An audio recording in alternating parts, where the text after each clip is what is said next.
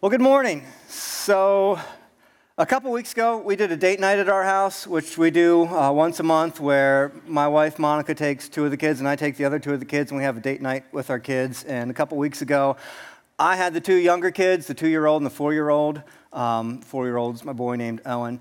And as we were heading out to hop in the car to go out on our date night together, I, um, and I have no shame in this, okay? Was, was belting out the soundtrack to Moana, okay? Where are the dads at? Who's with me? Just me. It's all right. It's all right. It's good music.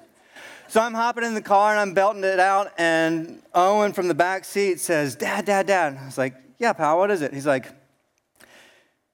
You know, it's not often just us in the car. He's like, Could we just have some quiet? I thought, yeah, sure, pal, we can have some quiet. And so we had quiet for about 10 seconds, and then he talked for the next four hours after that. But I just, I just, I just thought his, his request was so good, and I thought it reflected so accurately what our spoken and unspoken prayer is pretty frequently, right? You know, that in the face of just the day to day, everything going on, and the texts coming in, and the emails coming in, and the demands from kids and parents, and all of the everything clamoring for our time and attention, um, and, and just in the face of everything that seems so urgent, we just have that desire to elevate and see not just what's most urgent, but what's most important and I think a lot of us have had those experiences throughout our days and throughout our weeks where we just want to have a sense of something bigger than just the stuff that's right in front of us, demanding our time, attention, and energy.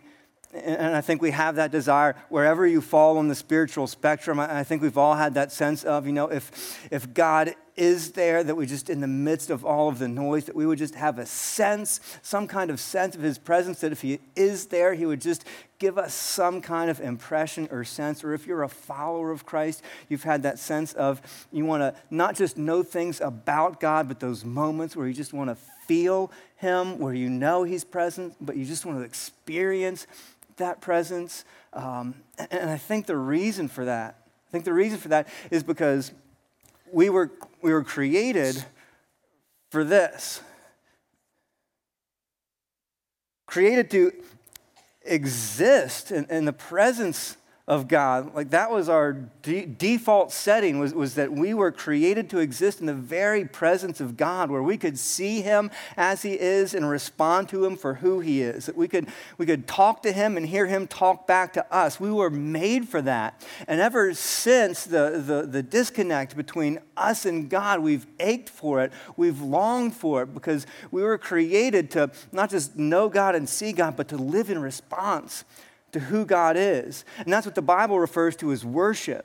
You know, we have, we have all kinds of images that come into our mind when we hear that word worship, but it comes from an old English word that means worthship and refers to our response to the worth of someone or something. And people worship all kinds of things that they find um, worthy, but, but in this context, it's talking about our response to who God is is worship, and we were made for it. But I think so frequently in our lives, instead of having this, what we have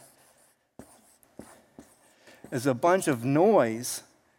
it's everything that's coming at us and demanding our response. It's the urgent. Everything from moment to moment, day to day is urgent, urgent, urgent. And I think what happens is instead of living out our lives in response to who God is, we live our lives in response to the tyranny of the urgent. I think what so many of us need day in and day out and week to week and in this moment right now, I think what so many of us need, need, need is to be able to rise above the noise and just get a glimpse just, just be able to experience at a deeper level who God is.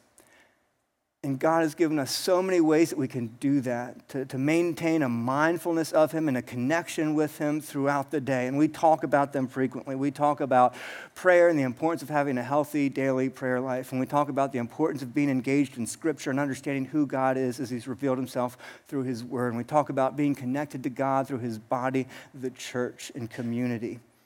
There's this one thing, this huge, huge, huge, powerful way that was meant to allow us to elevate above the noise and experience God in a much deeper way that gets overlooked a lot. I mean, we do it, but we don't always realize why we do it, or we don't do it and we see other people doing it and we don't really realize they're, why they're doing it. We just assume it's a weird Christian thing that Christians do because Christians have always done it, but we don't really know why we do it. And we don't know why we do it because we never talk about it, but it's this huge, powerful thing that was meant to allow us to elevate above the noise. And this is what we're going to be talking about this morning and through the rest of this series. And what we're going to be talking about is this singing. Singing. Singing, when we come together on Sunday mornings and we sing, it is our collective response, our collective worship of who God is. And I get it singing together seems really, really weird. It's just one of those things that there's no other context in our lives where we just get together and sing. Like, it's not like this afternoon before the game starts, you're going to be like, hey guys, for kickoff, you know, when we sing some songs together. we just don't. And so, what this message isn't going to be, what the series isn't going to be, it's not going to be about like, if you were a good Christian, you would be singing, and why aren't you singing, and you need to be singing, and you better be singing. If you, it's not meant to be that because I've been in them and you've been in them, those churches that pressure you and they make you feel so isolated and like you stand apart and it makes you feel ashamed and embarrassed if you're the one not singing. And that is never going to be the kind of church that this is. You are always welcome here to sing or not sing. You can come for the rest of your life and never sing, and you will be so welcome here. So it's not going to be that kind of message. But it is going to be a message about things that maybe you didn't know about singing, things that I've been learning over the past couple weeks as I've been looking into this. Because it's one of those things that we just don't think about, we don't talk about. So, a lot of things that we just don't know. So, it's going to be about, like, did you know? Now, you might have known that music had an impact on memory, right? There are a lot of things we've memorized to music, the alphabet. My kids have learned the states, the state capitals, and all the presidents because of songs that, you know, set those things to music. But did you know that the reason that we have an easier time memorizing something that's set to music is because music makes information more retrievable? We have an easier time retrieving that information when it's set to music. And did you know that we remember music and we remember memories attached to music even when the music isn't present? So that you can remember and feel the emotions that you had when the music was present, even when that music's not there, and you're just remembering the music. And did you know that musical memory is stored in a part of the brain that is separate from other memories? And it's a part of the brain that isn't impacted by Alzheimer's uh, or other neurological disorders like stroke or dementia. And oftentimes, traumatic brain injury will affect people's memory uh, and produce amnesia, but not affect their musical memory. It's like musical memory gets stored in a part of the brain that isn't affected by any of these other things. And so someone might not remember your name or be able to string together three words in a sentence, but they can sing a song from their childhood perfectly and on pitch. Isn't that interesting? And you probably knew you probably knew that when you hear a song from childhood, it produces uh, uh, memories or reminiscence of that time in your childhood or earlier life. When scientists look at it in, in an MRI, they call that a reminiscence bump. But did you know those same reminiscence bumps are seen in descendants of people two generations removed, that when they hear the same music, it produces the same reminiscence bump, even if they didn't have any previous exposure to that music? So that the way that you possibly experience and respond to music now could impact the way your grandchildren respond to the same music years from now. Isn't that interesting? That music and how we experience it is almost unforgettable. And maybe you knew that music and singing together had health benefits. You might have guessed that. But did you know that when we hear music, it actually causes our body to release uh, endorphins? Endorphins are what help our body deal with pain and stress and can give us a sense of euphoria. And did you know that patients coming out of surgery who've been exposed to music require less medication to manage their pain than patients who aren't exposed to music? And did you know that infants in neonatal intensive care units who are exposed to music, they uh, respond better, they uh, heal faster, they grow faster than infants who aren't exposed to music. And did you know that doctors now are prescribing not just music, but singing together? Doctors are, are prescribing singing together for patients to recover from depression, PTSD, Parkinson's, and asthma. And did you know that singing together actually boosts your immune system and makes you more able to resist cold and flu? And did you know that studies show that people who sing together actually have a longer lifespan? And isn't that interesting? That it's as if, it's as if singing together heals us. And you probably knew that music had a positive impact on emotions. You probably knew that. But did you know that people who sing together show lower levels of cortisol in their body? Cortisol is what your body releases when you experience fear, anxiety, or stress. But people who sing together have lower levels. And it's as if singing together makes us fear less. And did you know that when we sing together, it actually causes your brain to release two chemicals, two neurotransmitters, serotonin and dopamine, which are the same neurotransmitters that are released when you eat chocolate, have sex, do drugs, or drink alcohol? Isn't that interesting? It produces this sense of pleasant, content, euphoria when we sing together, which is interesting because Paul writes to a group of followers of Christ in Ephesus not to get drunk on the wine, but not to get drunk on wine, which leads to debauchery, but to be filled with the Holy Spirit, singing psalms and spiritual songs to one another, making music in your hearts to God. Isn't that interesting? And did you know that singing together also causes your brain to release a chemical called oxytocin? Get this when oxytocin and dopamine are released together, it, it prevents that dopamine release from becoming addictive which is what happens when people do drugs or drink. It releases dopamine without oxytocin, causes it to become addictive. But when oxytocin is released with dopamine, it keeps it from becoming addictive. So singing together can produce euphoria without becoming addictive. Side note, might be the most important note for some of you, is that that same thing happens when two people engage in sex as an act of uh, expression of their complete and absolute devotion to one another.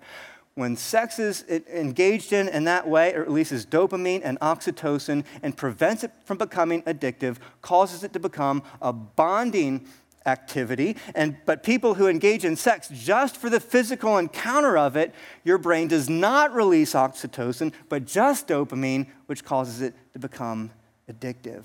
Isn't that interesting? It's like God knew what he was doing when he made us. You might have known that music also, when we sing together, it pulls us together. But did you know that that oxytocin that's released when we sing together also is called the bonding chemical. And when oxytocin is released, it causes us to feel connected to and trusting of one another and makes us feel more connected. And did you know that singing together also impacts the parts of our brains that makes us feel less like individuals and more like the parts of a larger whole, which is probably why singing together promotes greater, greater group cohesion than just listening to music together or even performing on a sports team together. Singing together has a bigger impact than both of those things. And did you know that studies have found that people who sing together have been found to have synchronized heart rates, which means that when we sing together, our hearts literally align. Isn't that interesting? And all of these things and many more are probably why musician after musician after musician after musician have concluded the same things as Morton Lauridsen, who says this. He's an American composer, and this is what he says. This is what he says We strive to go to those places that are beyond words, that cannot be explained. For me, these are very sacred places when you experience something that is so profound, there is no way you can begin to express it through words or really by any other means. That music and singing together has this power to get us to a place that we can't get to otherwise. Which maybe, maybe is why God, over the past thousands and thousands and thousands and thousands of years, has invited his people to come and sing together. And is why we find throughout the pages of Scripture God's people coming and singing together. And we find descriptions not of just God's people singing together, but God's people and angels and creation and trees and mountains and sing and, and seas joining together to sing to God.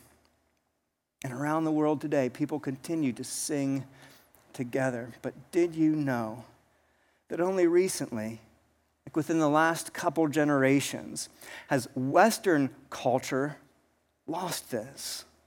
We've handed singing and the responsibility of singing, the role of singing, over to performers and professionals and entertainers. And we've taken a back seat and become consumers and spectators of singing. And what if we've lost something? What if we've lost something? What if we've lost the ability to get to a place and have an experience that was meant to be a normal part of our lives? And what if we've lost something that was meant to help us elevate into the presence of God and see Him for who He is, unlike anything else can? Because isn't that what so many of us need in our day to day lives? Is that ability to see God, to rise above the noise and see God for who He is. And what if? What if God wants to redeem and restore not just music, but the power of singing together? To elevate us and invite us into and get us to a place where we can experience Him like we can't any other way. And so we're going to be talking about quickly for the rest of this morning and throughout this series is not just music and not just the power of singing together, but how the songs that we sing are meant to remind us and allow us to more deeply experience and understand how to respond to who God is. And the song that we're going to be talking about this morning is the song that we ended our worship set with called The Great I Am. Now, if you haven't been around the church or you didn't grow up in the church, you might not know what the great I am means or where that came from. But if you grew up in Sunday school or were raised in the church, you probably remember that story where, where God calls Moses to go down into Egypt and to free his people from slavery there. God tells Moses, Go down, tell Pharaoh, let my people go. Remember that, Charlton Heston? It was actually Moses the first time that Moses was supposed to go down and tell Pharaoh, let my people go. Moses, who was very, very reluctant about this, went back to God and said, But who should I tell them is sending me? Who should I tell them has sent me down here? Because they're going to question me. They're going to doubt me. They're going to have, they're not going to be so sure. So who should I tell them is sending me? And here's what God says to Moses. Says, you tell them this. You tell them, I am has sent me to you. You tell them, I am has sent me to you. Because here was what God had to do right off the bat. God had to demonstrate that he was a God unlike any other God that human beings had ever heard of. And here's the really, I find this so fascinating that up until this moment, in human history, human beings, no human beings had ever conceived of a God that existed outside of his own creation. You check the archaeological, the ancient historical documents, there is no record of humanity ever conceiving of a God that existed out of creation until this moment. And God knew, I have to demonstrate right off the bat, I have to convince you that I'm a God unlike any other God you've ever heard of. I am a God who exists outside of time and space. And so when Moses, who's going down to Egypt that has like 1,500 gods, says, Who shall I say sent me? God says, You tell them, I am sent you. And this is if you were saying, You tell them that I am unlike any other God they have ever heard of. I am. I am without beginning. I am without end. I am without birth, creation, race, or ethnicity. I am apart from all things. I am beyond creation. I am before all things. I am the reason for all things. I am the creator of all things, and I am transcendent above all things. I am. Because off the bat, God had to show I am not a God who has some power, I'm a God who has all power. I'm not a God who knows some things, I am a God who knows all things.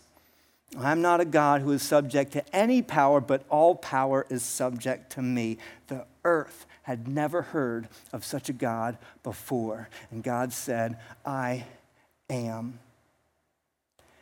And then as God's people respond to him, it's as if God is so big and so infinite that they have a hard time getting their minds around this kind of God. It was almost as if they couldn't grasp what this God was truly like. It was like God had said, I am, and just left it blank. And it was like they struggled to fill in what goes in that blank. And I think a lot of us find ourselves in that place try, struggling and trying to figure out God is what? And it's like there's just a blank there. And I think if we were really honest and we went around the room this morning, I think we would have almost as many answers to what goes in that blank as we have people who are sitting here. And if we didn't just answer what we knew was supposed to be the right answer, we might have all kinds of answers that God is distant, that God is silent, that God is huge, that God is unknowable, that God is confusing, that God is quiet, that God is frightening. All of it based on our experiences. We so often try to fill in that blank based on our experiences, or we fill in that blank with what we were told when we were kids, or we fill in that blank with whatever our imaginations tell us from moment to moment. And sometimes we feel like we've gotten our hands around who God is and we know it goes in that blank, but then it's just like it slips through our fingers sometimes, and we struggle with it. And the truth is, as long as we struggle with who God is, we'll struggle with how we respond to God because our response to God is always based on who God is. And so, throughout the rest of the Old Testament, we see God's people just trying to wrap their mind around this enormous, infinite God that they could never have conceived of. And they struggle with how to respond to this God. And so, throughout the Old Testament, God points forward to a time, He points forward to a day, He points forward to a person through, he, through, who, through whom he is going to fully reveal himself. And so, throughout the pages of the Old Testament, throughout the prophets, we hear God saying, I know that this is difficult, but one day it's going to make so much sense. One day you are going to get it. I know you're struggling with who I am, but one day it's going to become crystal clear and you're going to get it. One day, one day someone is going to come and I'm going to reveal myself fully through that person. One day I'm going to finish this statement God is. I'm going to finish what I started. 1,500 years later, 1,500 years after God told Abraham, I am, 1,500 years later, a child is born and they name him Jesus. And he lives a life unlike anybody has ever lived and teaches unlike anybody has ever taught before. And he tells them over and over again, I'm the one that God was pointing towards. I'm the one that you've been waiting for all of these long years. It was me, it was me, it was me. And throughout his life, we see people coming to him and saying, But who are you really? Where have you come from? Who are you? And so one day, Jesus is having a conversation with the crowd, and they're asking him, But who are you? And next to Jesus is one of his followers named John, who's just writing everything down. You know, he's just chronicling Jesus' life. And he's just, and he hears them asking Jesus, But who are you? And he's like, I can't wait to hear what he says. And he's ready to write. And we find his account in the book of John. He says this Ask Jesus, But who are you? And Jesus says, I tell you the truth. Before Abraham was born, I am. Jesus said, You want to know who I am? I am. I am is who I am. If you want to know who I am, that's who I am. I am. And the religious leaders knew exactly, exactly what he was saying because they bent over and started picking up stones to stone him because they knew what he was claiming. He was claiming that he was the I am. Jesus, Jesus stood there and said, I am I am the one who created all things. I am the one you've been worshiping and praying to all of these long years. I am the one who led you out of slavery. I am the one who parted the sea. I am the one who's watched over and provided for you and protected you all of these years. Because what God wanted them to see then and all of humanity ever since was to see that Jesus, Jesus, shows us exactly who God is. And if we ever wonder what God is like, God is like Jesus. In Jesus, God has made himself knowable. God has taken the huge and made it small. He's taken the unknowable and made it knowable. He's taken the spiritual and made it physical so that he could be known. And the image and understanding that God wants us to have of him is Jesus. So you, if you believe in a God that looks like anything but Jesus, then you believe in the wrong God. If you serve a God that is any different than Jesus, then you serve the wrong God. If you're praying to or worshiping a God that looks anything unlike Jesus, you're praying to and worshiping the wrong God because God is exactly like Jesus. And that's what everything about Jesus was meant to show us. This is where God was saying, This is who I am. And he came into the world. He came into the world not with lightning and, and thunder and, and all the works. He didn't come into the world to overpower or to frighten or intimidate or to coerce, but he comes into the world. How does the great I am come into the world? He comes into the world in the most humble, gentle, vulnerable form. The great I am as an infant. To say, I am humble. I am gentle. I am willing to set aside my power and become vulnerable so that you can come safely to me.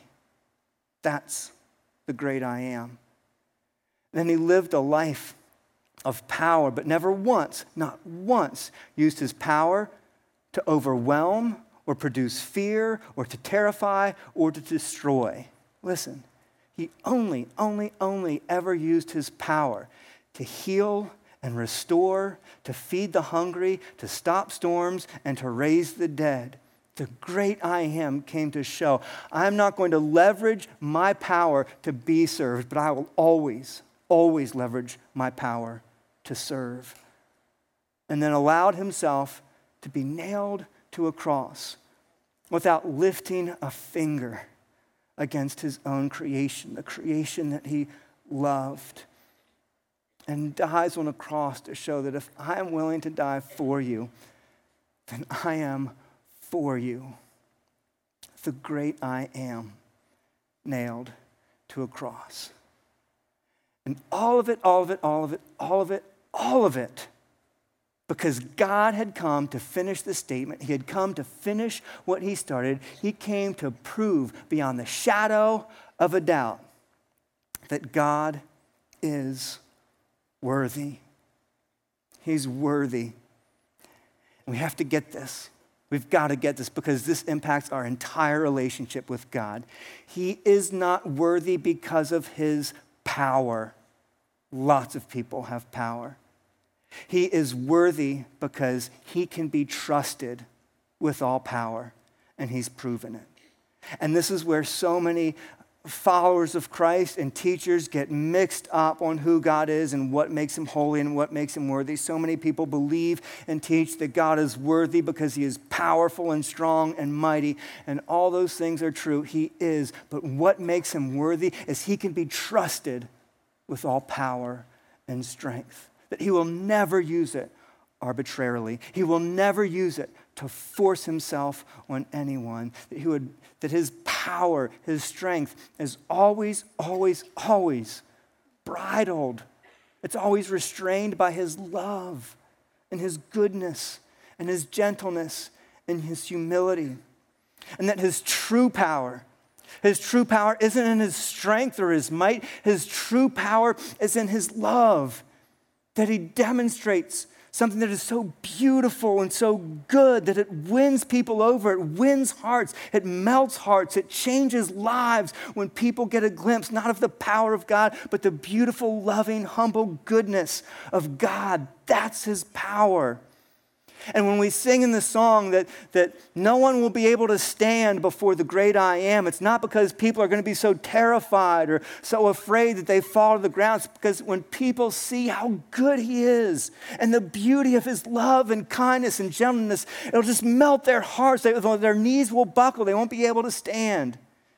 And when we sing in the song that no power in hell will be able to stand against Him, it's not because of his strength and his power and its might. It's because the power of hell lies in Satan's deception.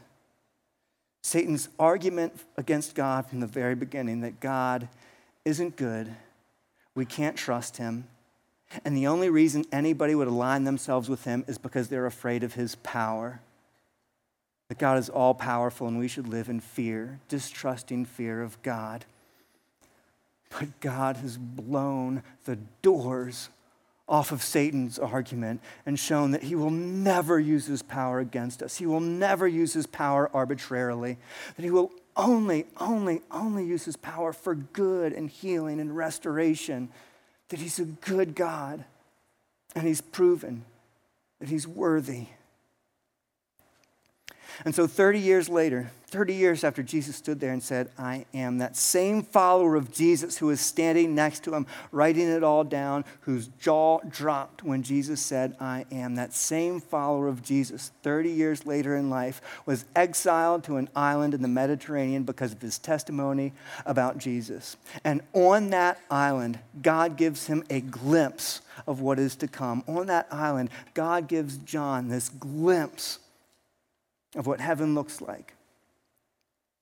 And when John sees this, he writes it all down. And here's what he describes He says, Then I looked, and I heard the voice of many angels, numbering thousands upon thousands and 10,000 times 10,000. They encircled the throne and all the living creatures and the elders. So here's all of heaven, all of the entire angelic community surrounding the throne of God. And here's what they're doing in a loud voice, they sang, Worthy,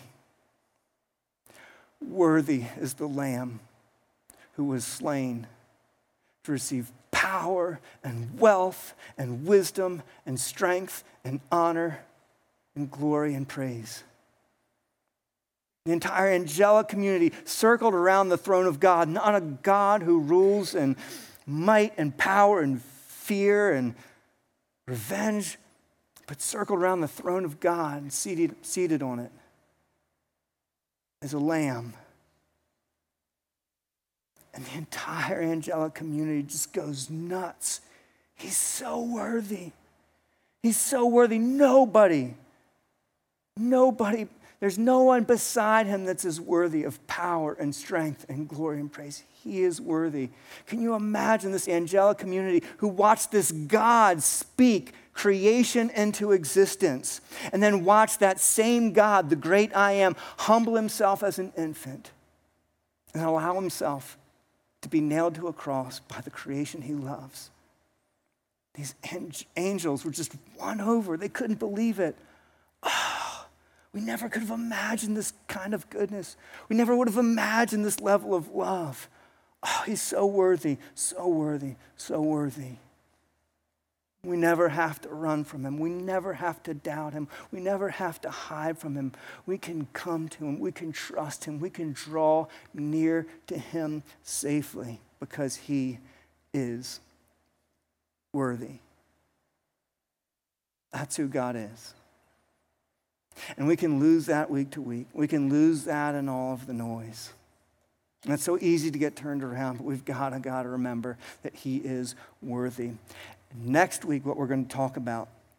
Today we talked about who God is. Next, time, next week, we're going to talk about something that a lot of us all of us can get confused and turned around about from time to time. That's how do we respond? What does it look like to respond to a God like that? We're going to be talking about how the songs that we sing help remind us and teach us how we're supposed to respond to a God like that.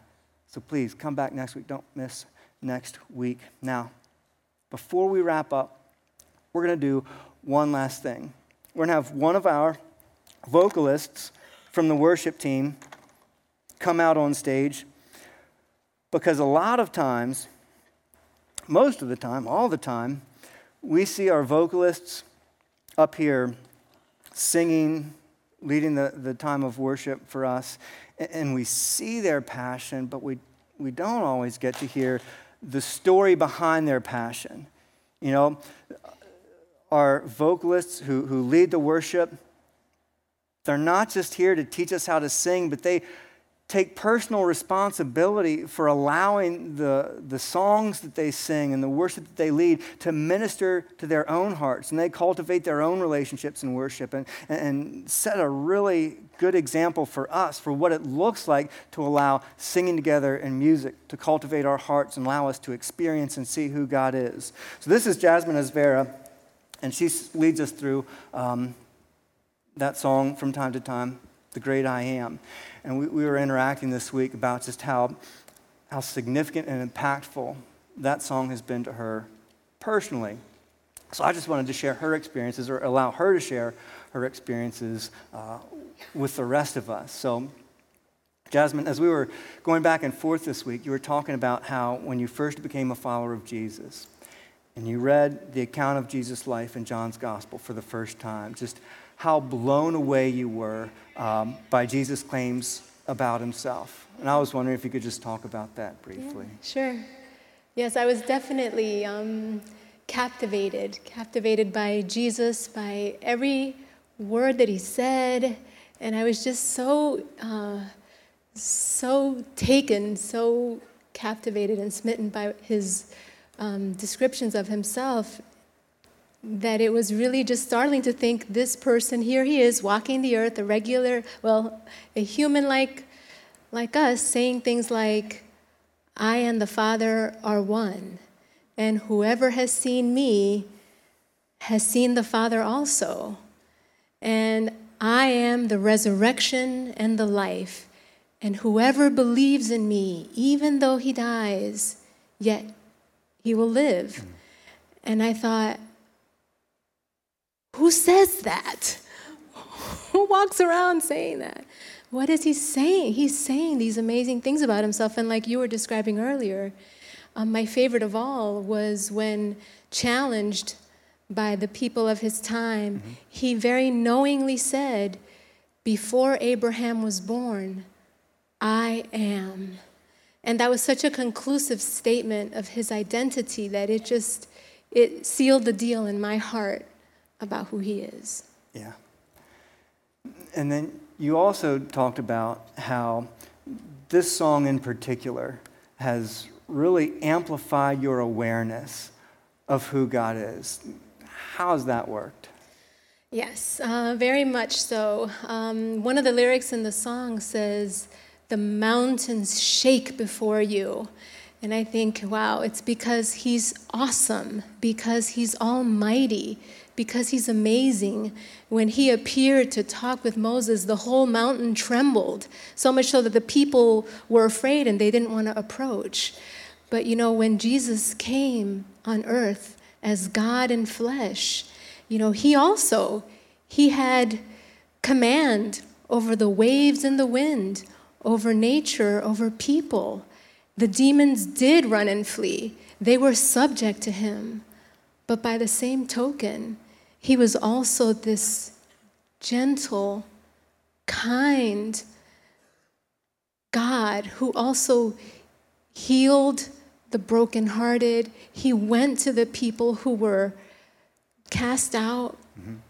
and he expressed compassion to them. He took children and put them on his knee, and because of that incredible gentleness and love that he displayed, it just made my heart say, Well, that I, I want to be close, Lord. I want to be close to you, close to your side. I want to join that angelic community in singing. I want to be near to your heart. I want to love the things you love, and I want to hate the things that are sinful.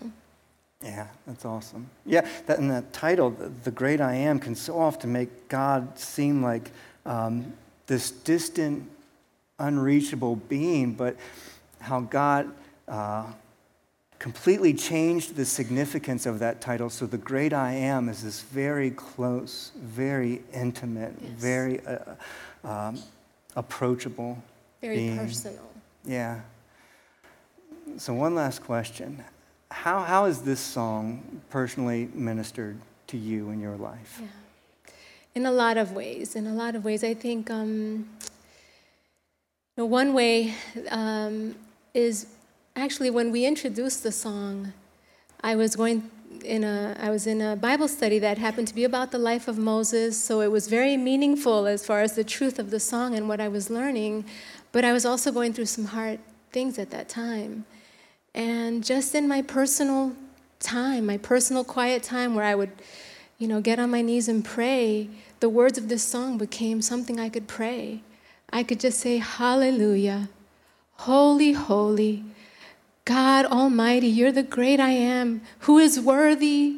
There's none beside you. You're God Almighty, you're the great I am.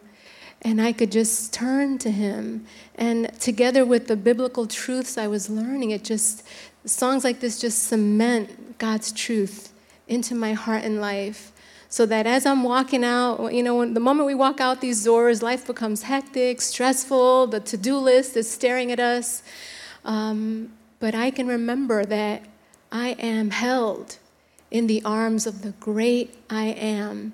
And He goes before me and He surrounds me. And so I can have peace because I live in Him.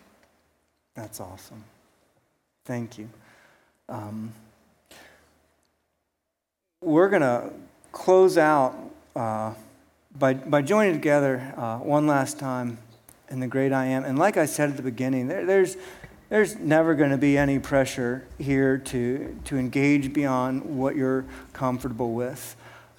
But what I would encourage is I would just invite anyone to, to step a little way out of your comfort zone if you're interested to, to, to be a part of what I think we're about to experience here this morning.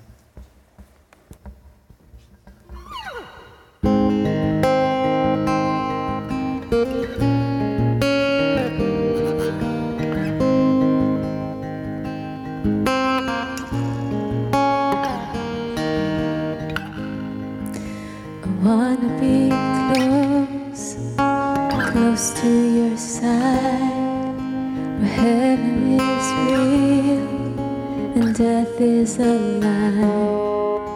I wanna hear voices of angels above, singing as one.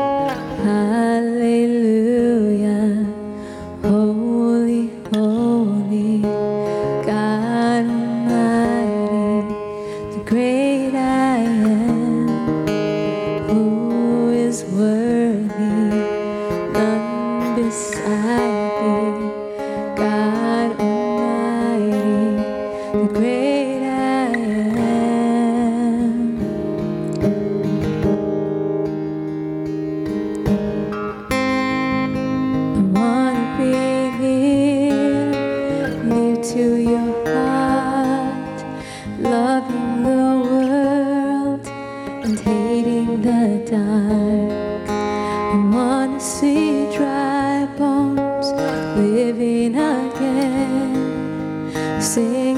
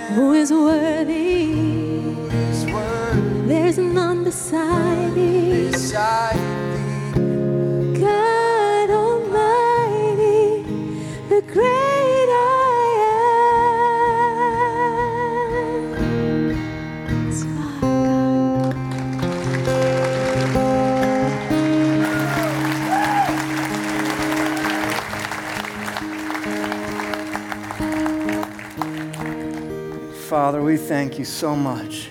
You are so worthy of all of our praise, of our lives. We thank you so much for giving us this glimpse of who you are, for pulling us together to experience you this morning. Allow us to continue to draw near to you throughout this week. We ask it in Jesus' name. Amen.